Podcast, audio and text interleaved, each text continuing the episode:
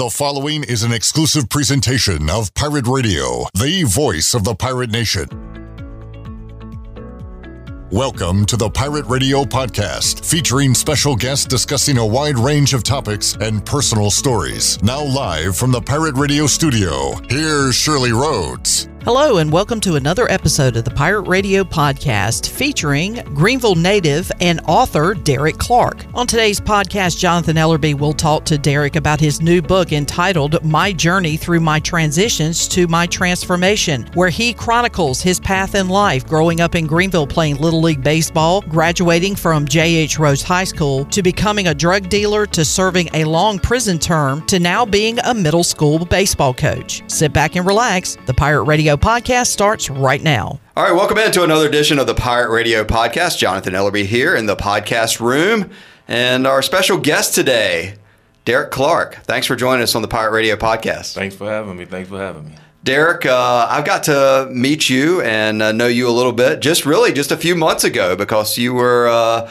one of the coaches on the Eppes middle school baseball team this year. My son played on that team and uh, got to hear a little bit about your story. And then it became out that uh, you had written a book. You've grown up in Greenville, and man, my interests were just uh, was was spiking with uh, who is this guy that's coaching my son at uh, Eppes Middle School? Uh, but uh, tell us a little bit about for folks that are just tuning in, and we'll dive in. You, have written a book, and uh, your story is a unique one, and uh, you're doing a lot of great things now. But for folks, there may be some folks that know the name mm-hmm. Derek. But tell us who Derek Clark is. Yep, well, again, Derek Clark. I am from Greenville, North Carolina. I'm 50 years old now, just turned 50 on April the second.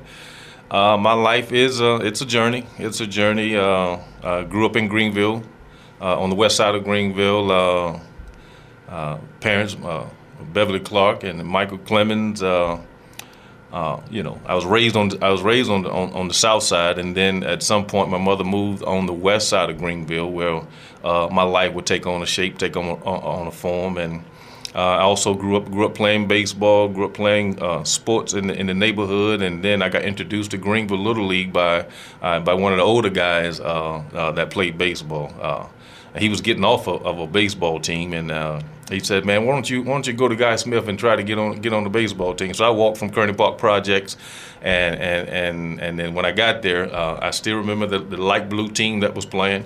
Um, I think it was First Federal, Welcome it just so happened I couldn't get on the team, but I did come back next year, and that was 1983, and I got on uh, Coca-Cola baseball, and I started playing in 1983.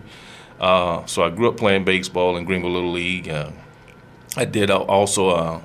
1984, uh, uh, I'm a city, I'm a city, uh, city champion for Coca-Cola. that same year, made All-Star team, and we went to the regionals that that year.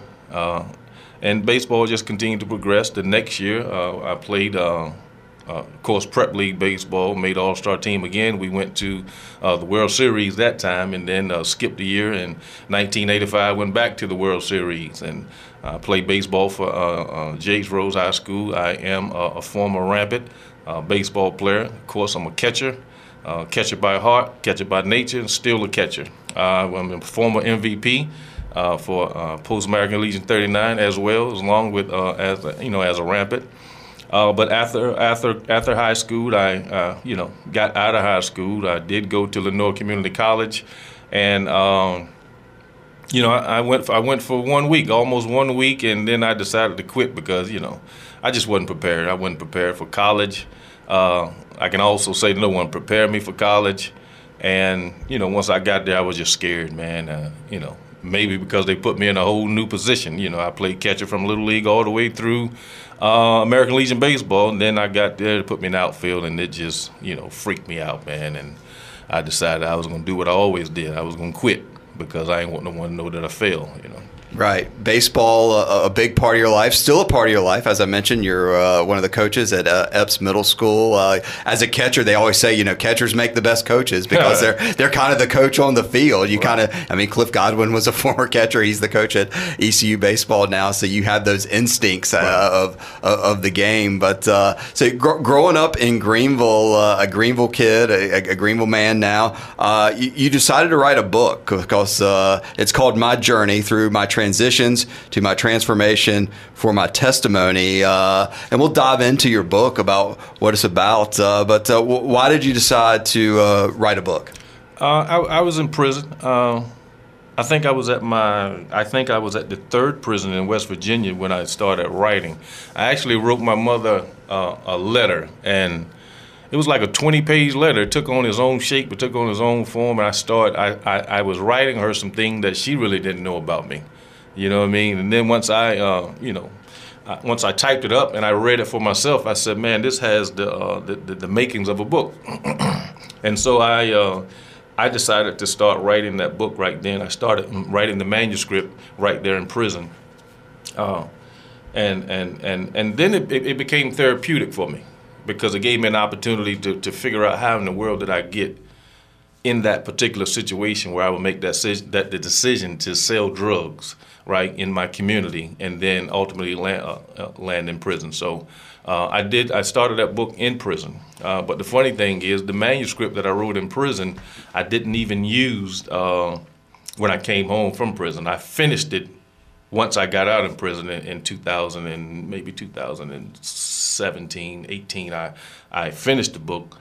Uh, but it was when I came home from prison, I started, you know, going through the community, going through the, uh, you know, the community and, and, and, and, and where I was raised at. And I wrote the first chapter uh, on the side of the projects in which I lived when I was a, a young guy. And so, uh, you know, I just wrote it and I just wanted to find the answer of uh, how did I get in that position? When did I make that decision? And, it, and, again, it became therapeutic, and I realized that that book would help someone as well. We'll dive in the book in just a second. I want to dive in uh, real quick and just read the introduction, uh, the first paragraph and last paragraph uh, for folks that are tuning in here on the Pirate Radio podcast. Once again, Jonathan Ellerby here with uh, Derek Clark. Uh, Greenville native uh, has written a book, uh, grew up in Greenville, just ran down his list of accolades, playing Greenville Little League, all sorts of stuff. But uh, after high school and stuff, got into some trouble selling drugs and went to prison. But I thought the introduction, and this really kind of is a very powerful way of the, the first and last paragraph of, of just your introduction will will probably grab a lot of people's attention, and we'll kind of dive into your life from there. But mm-hmm. here's the first paragraph It goes, Life has a way of catching us by surprise with courses and pathways that are unpredictable. It is a tough enough trying to figure out life while we are doing the right things and living the right way. Making bad decisions takes us on extreme paths that than we could ever anticipate. Such was my life. I found myself clumsily navigating a road to destruction because of my decision to become a drug dealer. And then to the last paragraph of your introduction, it goes, I had gone from one bold, emphatic declaration to another. I will never sell drugs to we're drug dealers now. Both statements made in the heat of a moment, both I believe were my permanent state. The latter of the two statements called my life to spiral down an unfortunate path, yet God still had a plan for my life. And that's kind of, I mean, your introduction is very powerful, and there's a lot more in between mm-hmm. the first and last paragraph there. Mm-hmm. But uh, what, what do you, I mean, you, you, said in the book, what, what led you to, um, the, the life of becoming a drug dealer that ultimately got you uh, sent to prison for a long time? Well, I, I just think it was it was the way I was was was raised and, and, the environment that I grew up in. You know, certainly I didn't have to uh, sell drugs just because I grew up in the environment, but uh, it became the safest thing to do. Uh, you know, drugs were in my house as as, as a youth. You know, uh, you know, both selling and using, and and you know, I was you know, I wouldn't say privy, but I I, I witnessed you know drug users come to my house. I, I witness drug uh, users or drug dealers outside around in the environment, right? Uh, so, uh, like the like like the introduction read, I never you know had plans on selling drugs, but then once I uh, got out of college, uh, you know I worked a few jobs and then you know, it just wasn't sitting right. I just wanted to, you know, party more and, and, and certainly work. You know, a regular, regular job wouldn't provide me the opportunity to do what I wanted to do when I wanted to do it. So uh, uh, I went to I went to the streets. I asked somebody for some drugs. They gave me some drugs to sell, and uh, my life began to take that that form and began to take that shape. You know, but I, I didn't have to sell drugs just because they were there, but it was the closest thing for me to do. And also, uh, once I did start selling drugs, instead of having my name called as the, the next batter to catcher, you know, my name was ringing in the streets as a, a as a drug dealer, and it did.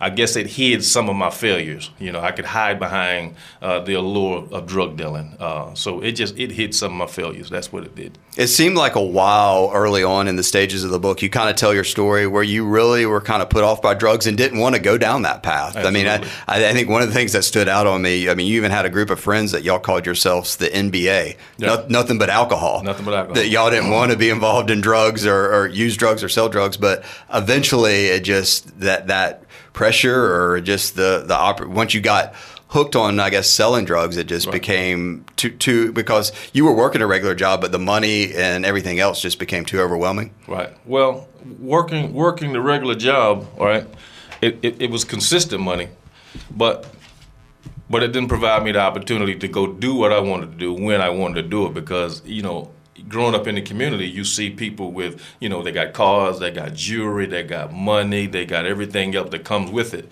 and so uh, I, I, I began to be fascinated by it. You know, we, uh, you know, over on our side of town, we do have what we call local heroes, and we call them OGs, and, and you know things of that nature. So we, we they become they become uh, our uh, you know, if you will, they become the basketball players that we look up to. You know, and, and we decide we start we, we start mimicking some of their habits. You know, mimicking some of their tendencies, and you know, ultimately we end up selling drugs. Just another story. We you know one of our local old drug dealers, he you know got killed.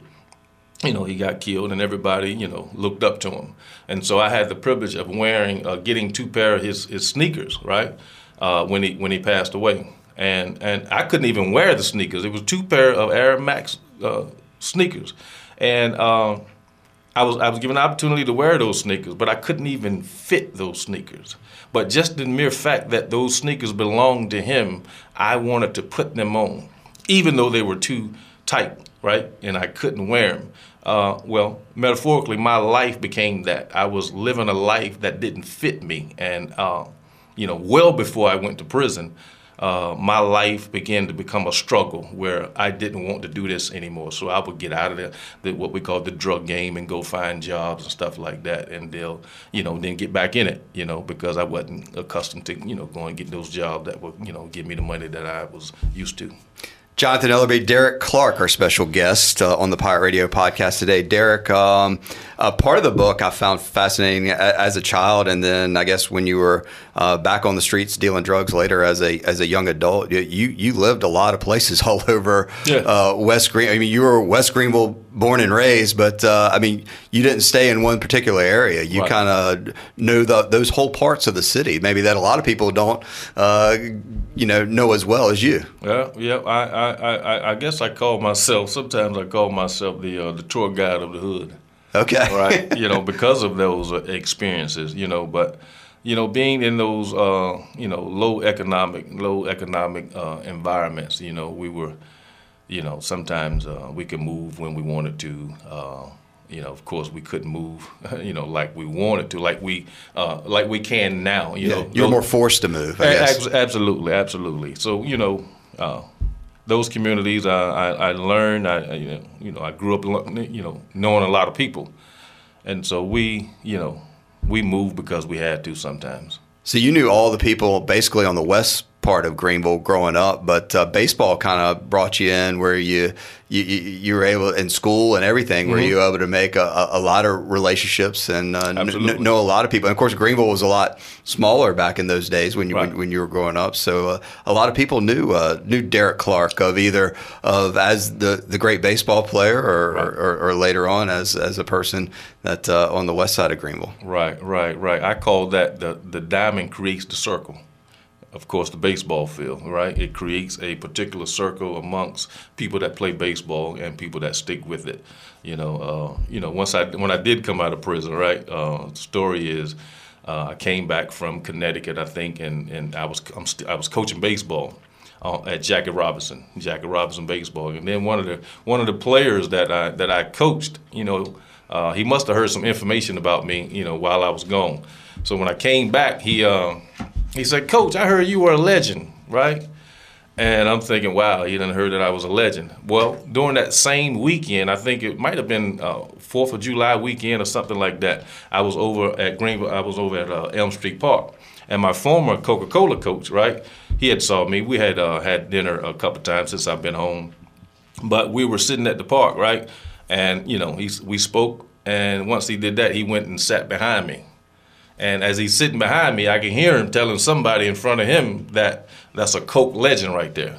So here I am on, on, on in, in, the same weekend hearing the word legend, right? On one side, I'm a legend for something else. On this side, those that know, I'm a legend for, I guess, being a catcher of baseball. But yet, uh, baseball is that thing that took me to uh, this side of town where I, I, was, you know, able to to meet some some other other people, and I still still in a relationship with them today. You know, still prominent people today. Still, uh, you know, have an opportunity to, you know, you know, fellowship with them and, and you know, speak with them and and even if it's something that we need, you know, I can come on this side of town and, and get it. The one thing, uh, just from knowing you a little bit and reading your book, and uh, obviously, I mean, it, it's when you do something, you do it, seem to do it pretty well. You were really good at baseball, and then uh, unfortunately, you became a really good, I guess, drug dealer. That uh, was ultimately kind of your downfall. That, we, as you said, you kind of became became a legend. And uh, in, in, the book, it says, uh, I thought one of the things that was that was really powerful is this is says, through life can be obscure and confusing. There are times when great transformations begin with unfortunate circumstances. Uh, unfortunate circumstances. Prison happened, and uh, that that was kind of. Uh, you know where you know ultimately you, you did all, you had a lot of things mm-hmm. going on with drugs but uh, ultimately uh, you know the end game is is usually prison or sometimes death for people and uh, you, and you called you going to prison was uh, a, rescue. It was. It was a rescue. Oh, it was a rescue. And again, uh, prison happened was a state is a statement. Prison happened. Uh, I, I, always say that divine purposes are fulfilled in everyday experiences. Prison happened, and and once I was able to understand understand what prison was, uh, and to know that I was there for a purpose, uh, and even to uh, I guess to, to become a minister, to become a man of God. I uh, when I was ni- 1993, still selling drugs. That's in the book. That uh, one guy used to come through every now and then. He would pull me to the side and say, "Boy, you're gonna be a preacher one day." And then it didn't dawn on me, and it didn't recall me until I got to prison. And then once that purpose awakened in me, uh, it became something else rather than sitting down and suffering in prison. It became a, a time for me to sit down and to find out what will my success be when I leave prison. I, I, did find that part of the book very powerful. That that one person would say on 14th Street, just I think where, where, where we called it that he, he was saying that you would be a preacher one day, and, mm-hmm. and then you later on in the book, and, and of course after years of prison, I think you reflected on that. Mm-hmm. And uh, when, when you reflect on it now, of uh, I mean, how does that stand out so much to you that you were going to be a preacher one day? That that that guy was able to recognize mm-hmm. of what kind of person you were then, even though you weren't doing some of the right things. Uh, I, I, I bet you some of my friends would come in and say that they're not shocked. Uh, some of the people that know me, they will say that, he, that they're not shocked because uh, me, my mother, my family, especially where we lived at, we were pretty much the house where everybody can go at and uh, at party, you know, and, and, and, you know do our thing, whatever our thing was at that time. And so we was we was almost like you know the the church, if you will, uh, that people would come and congregate to in fellowship. So, and then there was always that that that voice or that word that I could, you know, encourage people with or give people. You know, I had a voice already.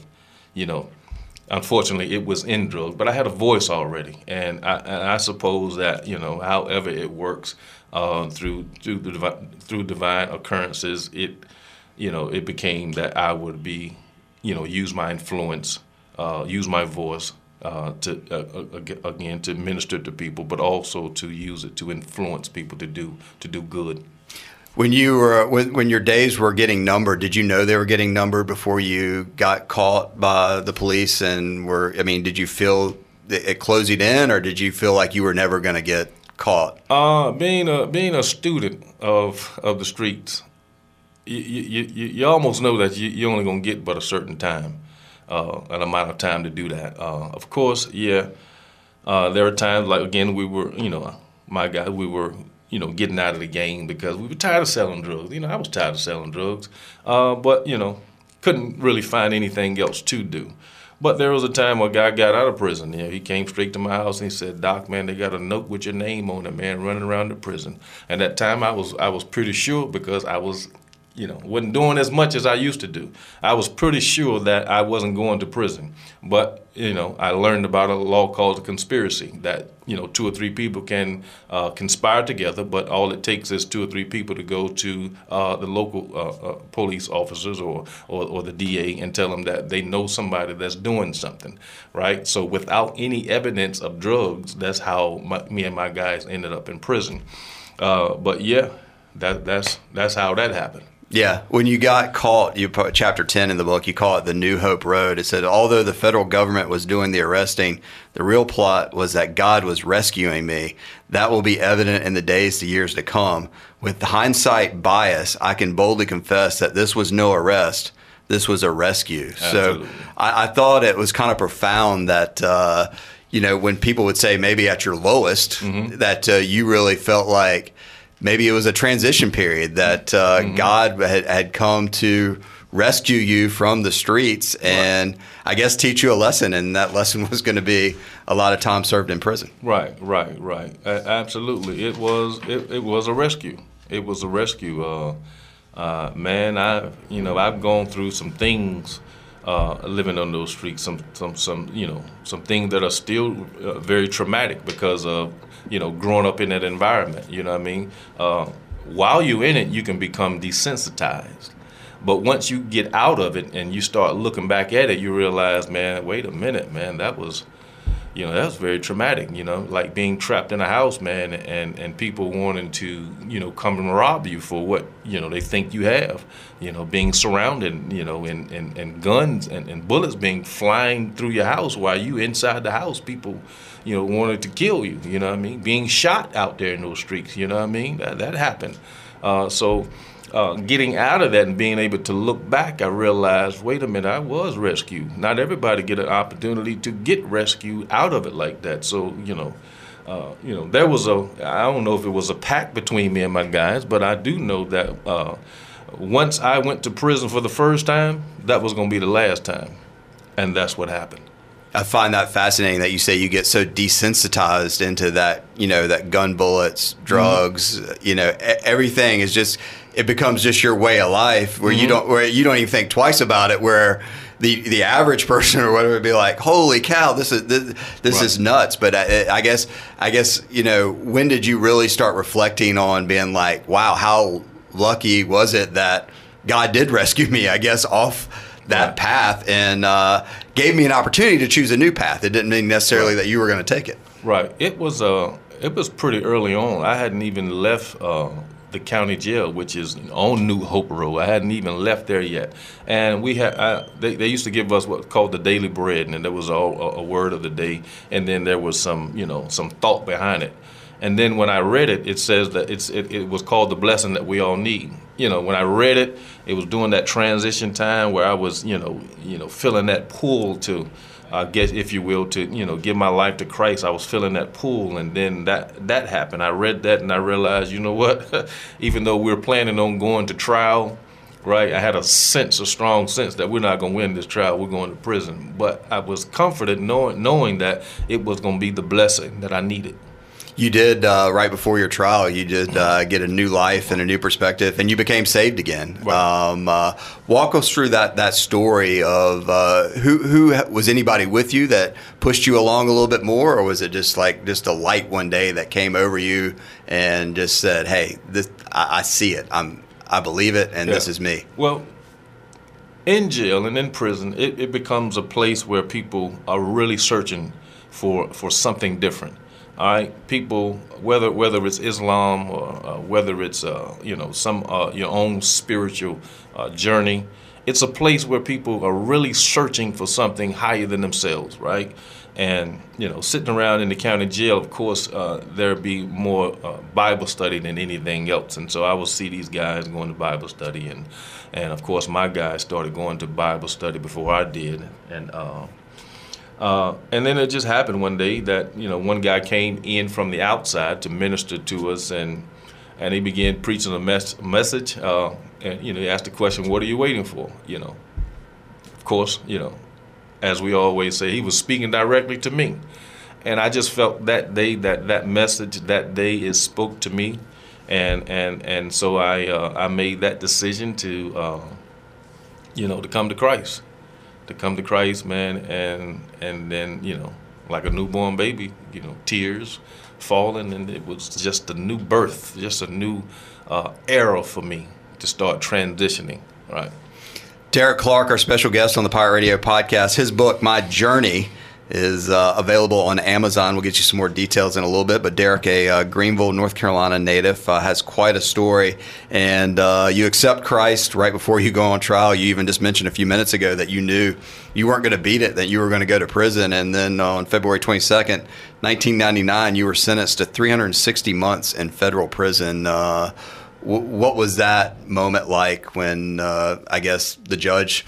Gave mm-hmm. you your, uh, your your life path of what you were going to be doing. I guess for the 360 months at that point. Woo, man, hey. Now again, we had we had started studying, so we kind of understood how much time we were going to get. Um, but it's one thing to know, but it's and it's another thing to hear it, right? Um, to hear those numbers and then to look over uh, around in the court in the courthouse to see that. Uh, we went to we went to prison uh, on conspiracy charges, but to look around in the courtroom to know that we we we we were just conspired against, right? It was an unjust trial.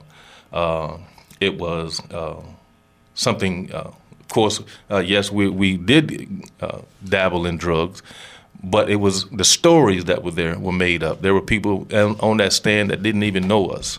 Uh, there were people on that stand that never had any dealings with us, right? But they were allowed to go up there and tell and, and, and tell the world that uh, we sold drugs to them, and, and we sold this amount of drugs to them, and then we always had guns.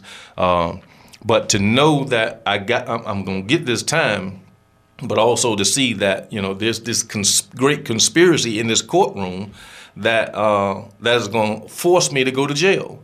You know, you know.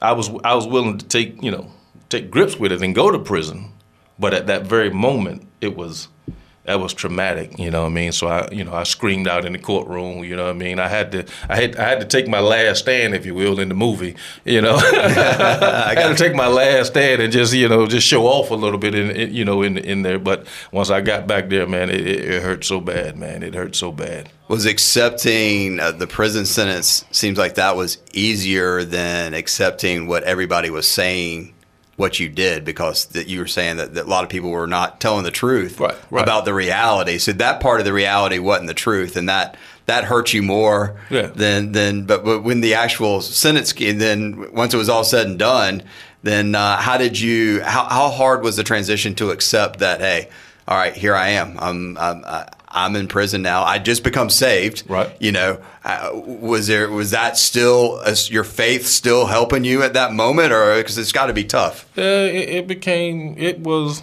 it was at the, the, the the seat of my hope, but I still had to go through the transition. So that was that was county time, but then there's prison time. So you have to go and figure out what is prison, and then you have to figure out how do you fit in in prison. Mm-hmm. Uh, you know, what is your you know, where is your group to be at? You always got to find your group. So, uh, of course, uh, I found, I found, I found the uh, the believers, the, you know, the fellowship with the Christians, and and and then it was from there. I, okay, I love basketball. You know, I, I love salt. I love baseball, but you know, it's softballs in there. You know, I found that I found those guys, and I started playing basketball, started playing softball, and and then.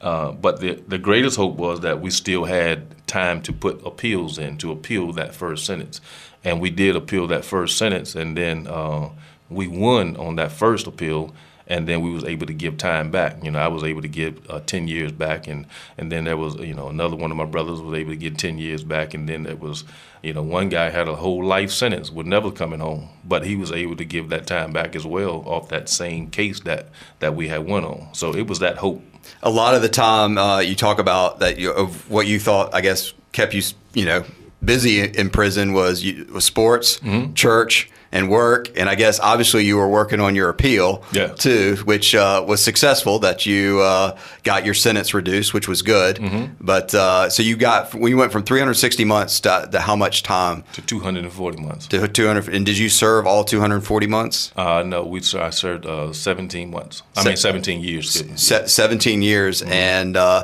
throughout your book you kind of document your journey uh, Mm-hmm. you moved around from uh, prison to prison and i guess was, was that wasn't really i guess by your choice they were just kind of moving you where you Right. needed to be is that correct Right, right. Well, once your, your your custody level starts going down, right, and and sometimes when you can spend a certain amount of time at a, a, a particular prison, you can uh, put a transfer in. They don't have to honor it, but sometimes they do based off of how you're carrying yourself and what are you doing, and so uh, e- including that, and then with my custody level going down, that's how I was able to uh, you know transfer, you know. Well, talk about. Uh, I, I I referenced earlier uh, that you're kind of a legend in Greenville Little League, and then, uh, you, but you were really good at, at, at, at prison sports as well. That uh, I mean, I think it was like four or five MVPs that uh, you Yeah. were able to get from uh, playing softball or, or, or basketball in prison. And uh, what were, how would you how would you describe uh, competition and games uh, behind bars? Listen, uh, it's just it's just as as competitive out here, right? I mean, in there as it is out here. In fact, maybe even more because you have some exceptional athletes, man, that have made some bad choices that end up in prison. And and and our fa- our our fame, our our fame, our glory in there is to be the best athlete that you can be while you're in prison. You know what I mean? And I started training hard. I, you know, I never trained that hard when I was playing sports on this side. But you know, there are some great athletes in there. There are some great people in there, uh, and we we pushed each other to, to be the best that we could be. Uh, of course, yeah, I'm very proud of every one of those MVP awards that I won in prison. You know what I mean? Because it helped me. It helps me. It helped. It helped my morale. Right. It, it, it helped me to understand that I am still valuable, not just in sports, but I'm still valuable in life. Right and I can still use that. So I, yeah, I was very proud of every last one of those MVPs in, in, in prison. You know, in playing softball, right, playing shortstop, you know, diving around like I'm going to the league or something, uh, playing basketball. I was very proud of that. Very proud to be uh, very competitive and, and, and to win those awards in prison. Was it really the sports, work, and church that uh, gave you hope to keep you keep you going? Because I imagine, just like in life, outside or even inside, I mean, there's there's bad choices you can make in prison, I Yeah. guess, and, and be around, you know, bad people in that place that uh, could lead you not to a place where you have hope and uh, are on a uh, positive path to uh, getting out of prison. Absolutely, absolutely. Those were the things that kept me consistent. It was always, uh, you know, my, my day, my week. Uh, it was mapped out by uh, by church. It was mapped out by uh, participating in sports, uh, participating in, in, in, in training and stuff. Uh, so everything that I did in prison, I'm doing now. I'm doing now. It's just that I, I learned more and I was able to do more as time went on, you know, uh, becoming uh, an inmate pastor while I was in there, uh, becoming what they call the commissioner of the league. So you, you, you know, you are kind of in charge of the recreation department, you know. Uh, and, and of course, I was the, you know, personal trainer. I was a group trainer. So uh, everything that I did in prison, I'm doing now.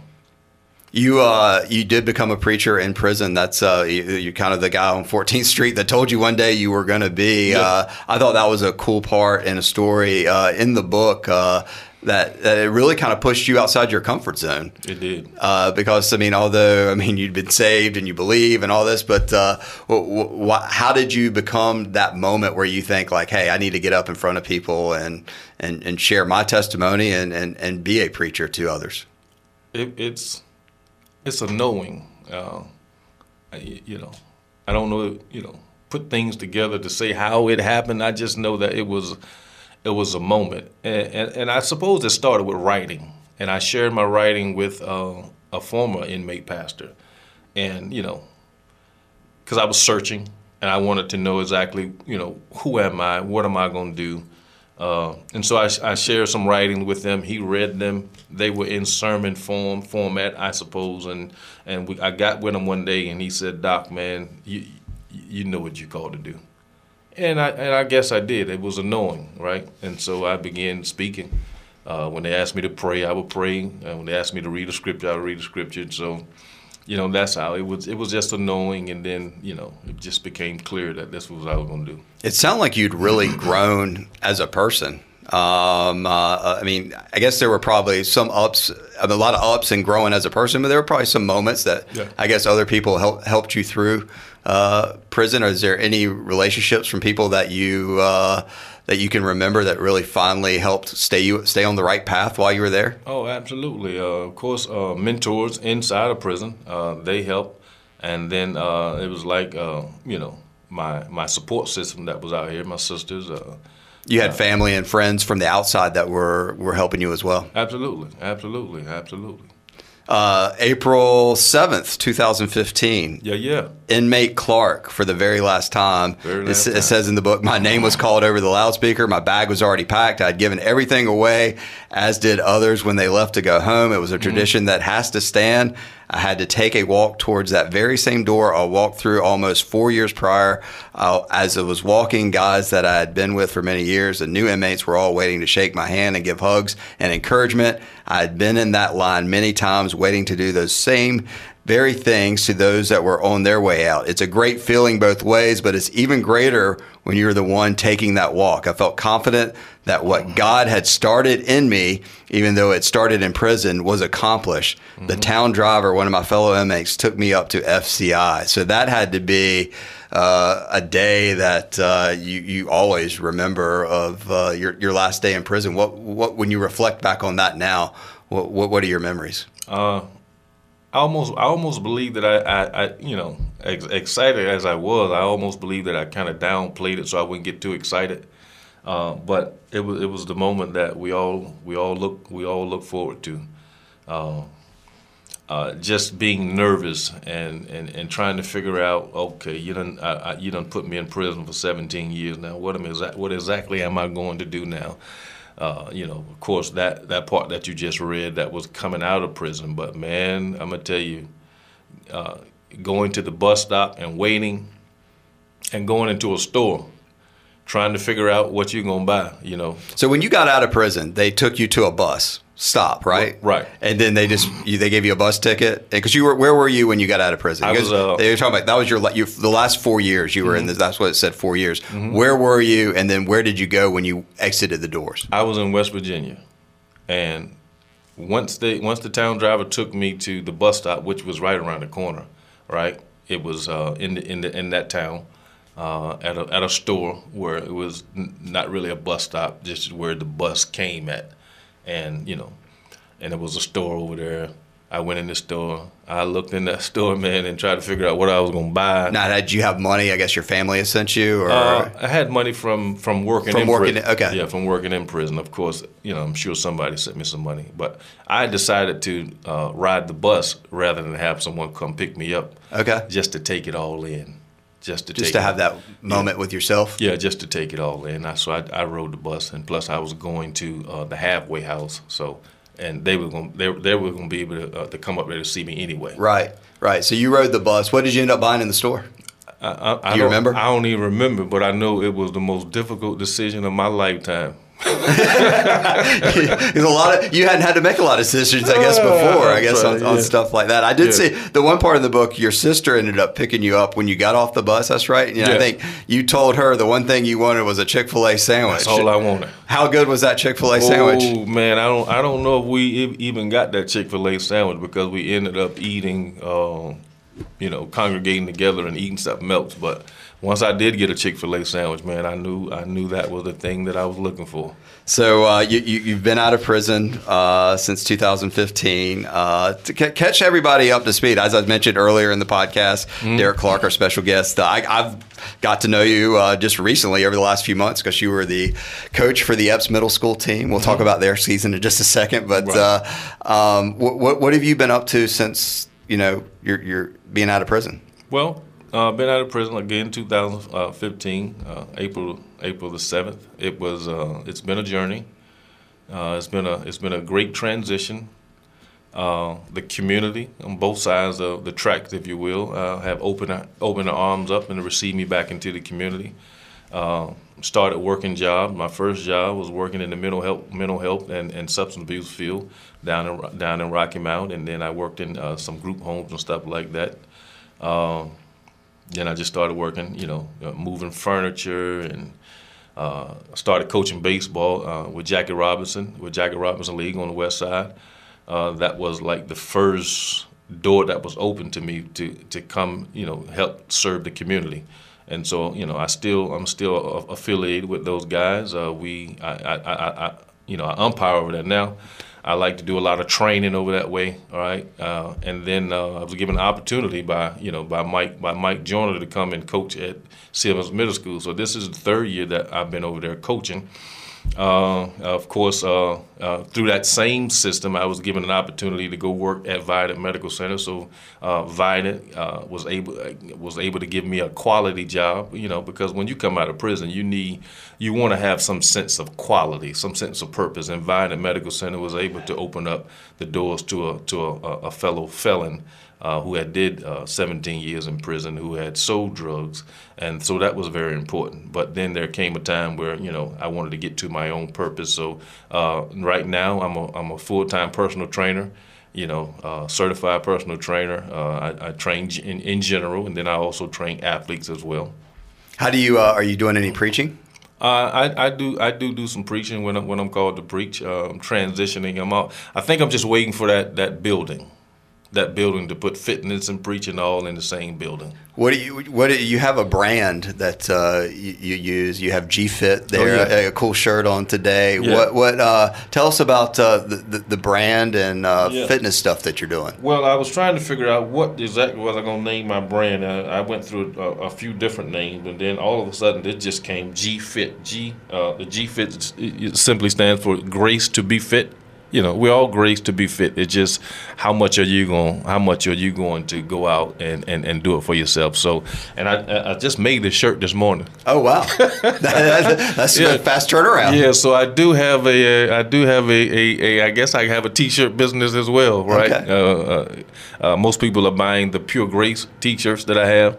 Uh, I have one called Exalted. I have one called uh, Already and also, uh, of course, because I'm training, this will probably be popular as well because it goes along with the fitness business. What do you feel like your calling and purpose is uh, now and the future? Uh, where, wherever and however it is to inspire, to encourage people, uh, especially that are going through tough times, uh, that need that you know that push in life to know that you, you, don't have to give up no matter what you have gone through, no matter what you're going through. Uh, that's ultimately, uh, I guess, what I wake up looking to do each day. If you hadn't written a book and I just knew you as Coach Clark from the Eppes Middle School team, I, I would not know your story. Like, right. and your story is an amazing one in your book, and I, I recommend it. everybody to get jump on Amazon and, and, get a copy and read it, especially if you're from Greenville or just just just very interesting stuff. But how often are you telling you? told a great story today, but how often uh, are you are you sharing your story? Because I mean, if you you got to peel back a layer and be like, oh wow, Coach. Clark it was a felon. He, right. Wow, he did do 17 years in prison. That's uh, a lot of people can't relate to that and don't understand right. it, but right. uh, they see where you are today and and, and what a turnaround and, and, and mm-hmm. story you have. Right. Uh, listen, I love I love my story. I'm not ashamed of my story. Uh, when I when someone does meet me and we begin to converse, uh, I always I always get to that place where like you know where okay now it's time to get to the part of the story. You know, I may tell them that I'm coaching, I may tell them that I'm training, I may tell them that I'm doing uh, something else, but I always have to get to that place where, especially when when they look at my when they look at me and they don't think that I'm 50 years old. Right. And so that's the that's the segue of of how I tell my story. I'm 50 but I was preserved for 17 years, and so I get into that whole prison story right there. So, and I'm always looking. I'm always looking to tell my story. I don't care where it is. I don't care who I tell it to. I'm always looking to tell my story because what it's not going it's not going to prevent me from going into places because I'm graced. I'm graced to be here. I'm graced to tell my story. Is uh, do you have a calling to really help out? I mean, you're obviously coaching middle school mm-hmm. baseball kids that are very impressionable. Mm-hmm. You know, very as I, you know, as if you have a middle schooler, you know they know know it all. They know, know, it all. Know a lot. Uh, um, and and you probably know that from coaching them. But uh, I mean, how I mean, how important is it for you to uh, you know let people know? Your, your story, uh, especially in Greenville. I mean, you're a Greenville person, you're, and, and have that impact right. on uh, young men today. Right, right. It's, it's, it's very important. Uh, when I came home early on, I was getting I was getting phone calls from people, man, from from both sides of the track, you know, uh, just to come and speak with uh, their their kids that were going through transitions, right? Because I understand that um, trials and, and, and troubles are not uh, they, they don't have a color uh, they they don't have a, a, a, economic economic bracket. You know, all people get in trouble. You know, and and so I I, I take I take pride in being being available, right? Because I'm always looking for the next little Derek Clark, especially around this age that I coach right now, because I realized right at that age that was like, you know, that was my really uh, transitioning period right there. So I'm always looking for the, the next little Derek Clark that I can help him uh, make that decision uh, to go a different way. Uh, I, will read this. It's the it's the last uh, paragraph uh, of your book. While God is still adding to my journey, the contents in this book express the transitions, transformation, and testimony that has formed in my life and the direction I'm progressing towards. Thank you all for being a part of my journey thus far. I hope to inspire and encourage even more by continuing to say yes to the call and responsibility. Mm-hmm. Amen. God bless. God keep. I love you all. Mm-hmm. Is how you end your book. Right. Uh, my journey, Derek Clark. Uh, I, I, think that was a powerful way to wrap it up. And uh, any advice as we uh, wrap up the Pirate Radio podcast? As I'll give you the last word today. It's a, it's a great responsibility, and I definitely appreciate this opportunity to come tell my story. And I really hope that it inspires someone somewhere uh, uh, advice, uh, you can get in contact with me. If, if, if, your child, if your, if your kid is going through something troubling, you, you might need another voice in the room. I'm willing to share my story. I'm willing to share my story uh, with anyone, uh, anywhere, at any time. Derek Clark, you're an inspiration. Uh, just an amazing story. People can read your book. Derek Clark, My Journey. Just Google that or, or search it on Amazon. Exactly. And it was real easy. Once I found out you had a book, I did the same and uh, and uh, ordered my copy and then dove into it. People will probably have more trouble putting it down, and uh, so you can dive into it. It's it, it's a fun read. Appreciate all you're doing for the community.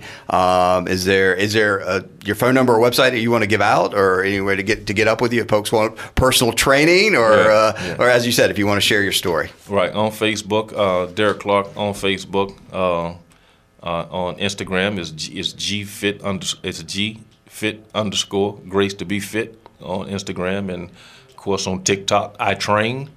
Uh, Derek Clark. You can look me up anyway on any of those plat- uh, platforms. And uh, if you need to get up with him, give us a call here at the radio station, and we'll get you connected with uh, Derek Clark. Thanks for being here on the Pirate Radio podcast today. Thank you for having me. And that was another great episode of the Pirate Radio podcast with Jonathan Ellerby and his special guest, Derek Clark. We'll be back very soon with another episode. In the meantime, be sure to subscribe to our podcast in your Apple Store. You can also visit our website at pr927fm.com and follow us on social media at pr927fm to keep up with the latest news and information. Until next time, have a great day, everyone. You've been listening to the Pirate Radio Podcast, an exclusive presentation of Pirate Radio, the voice of the pirate nation.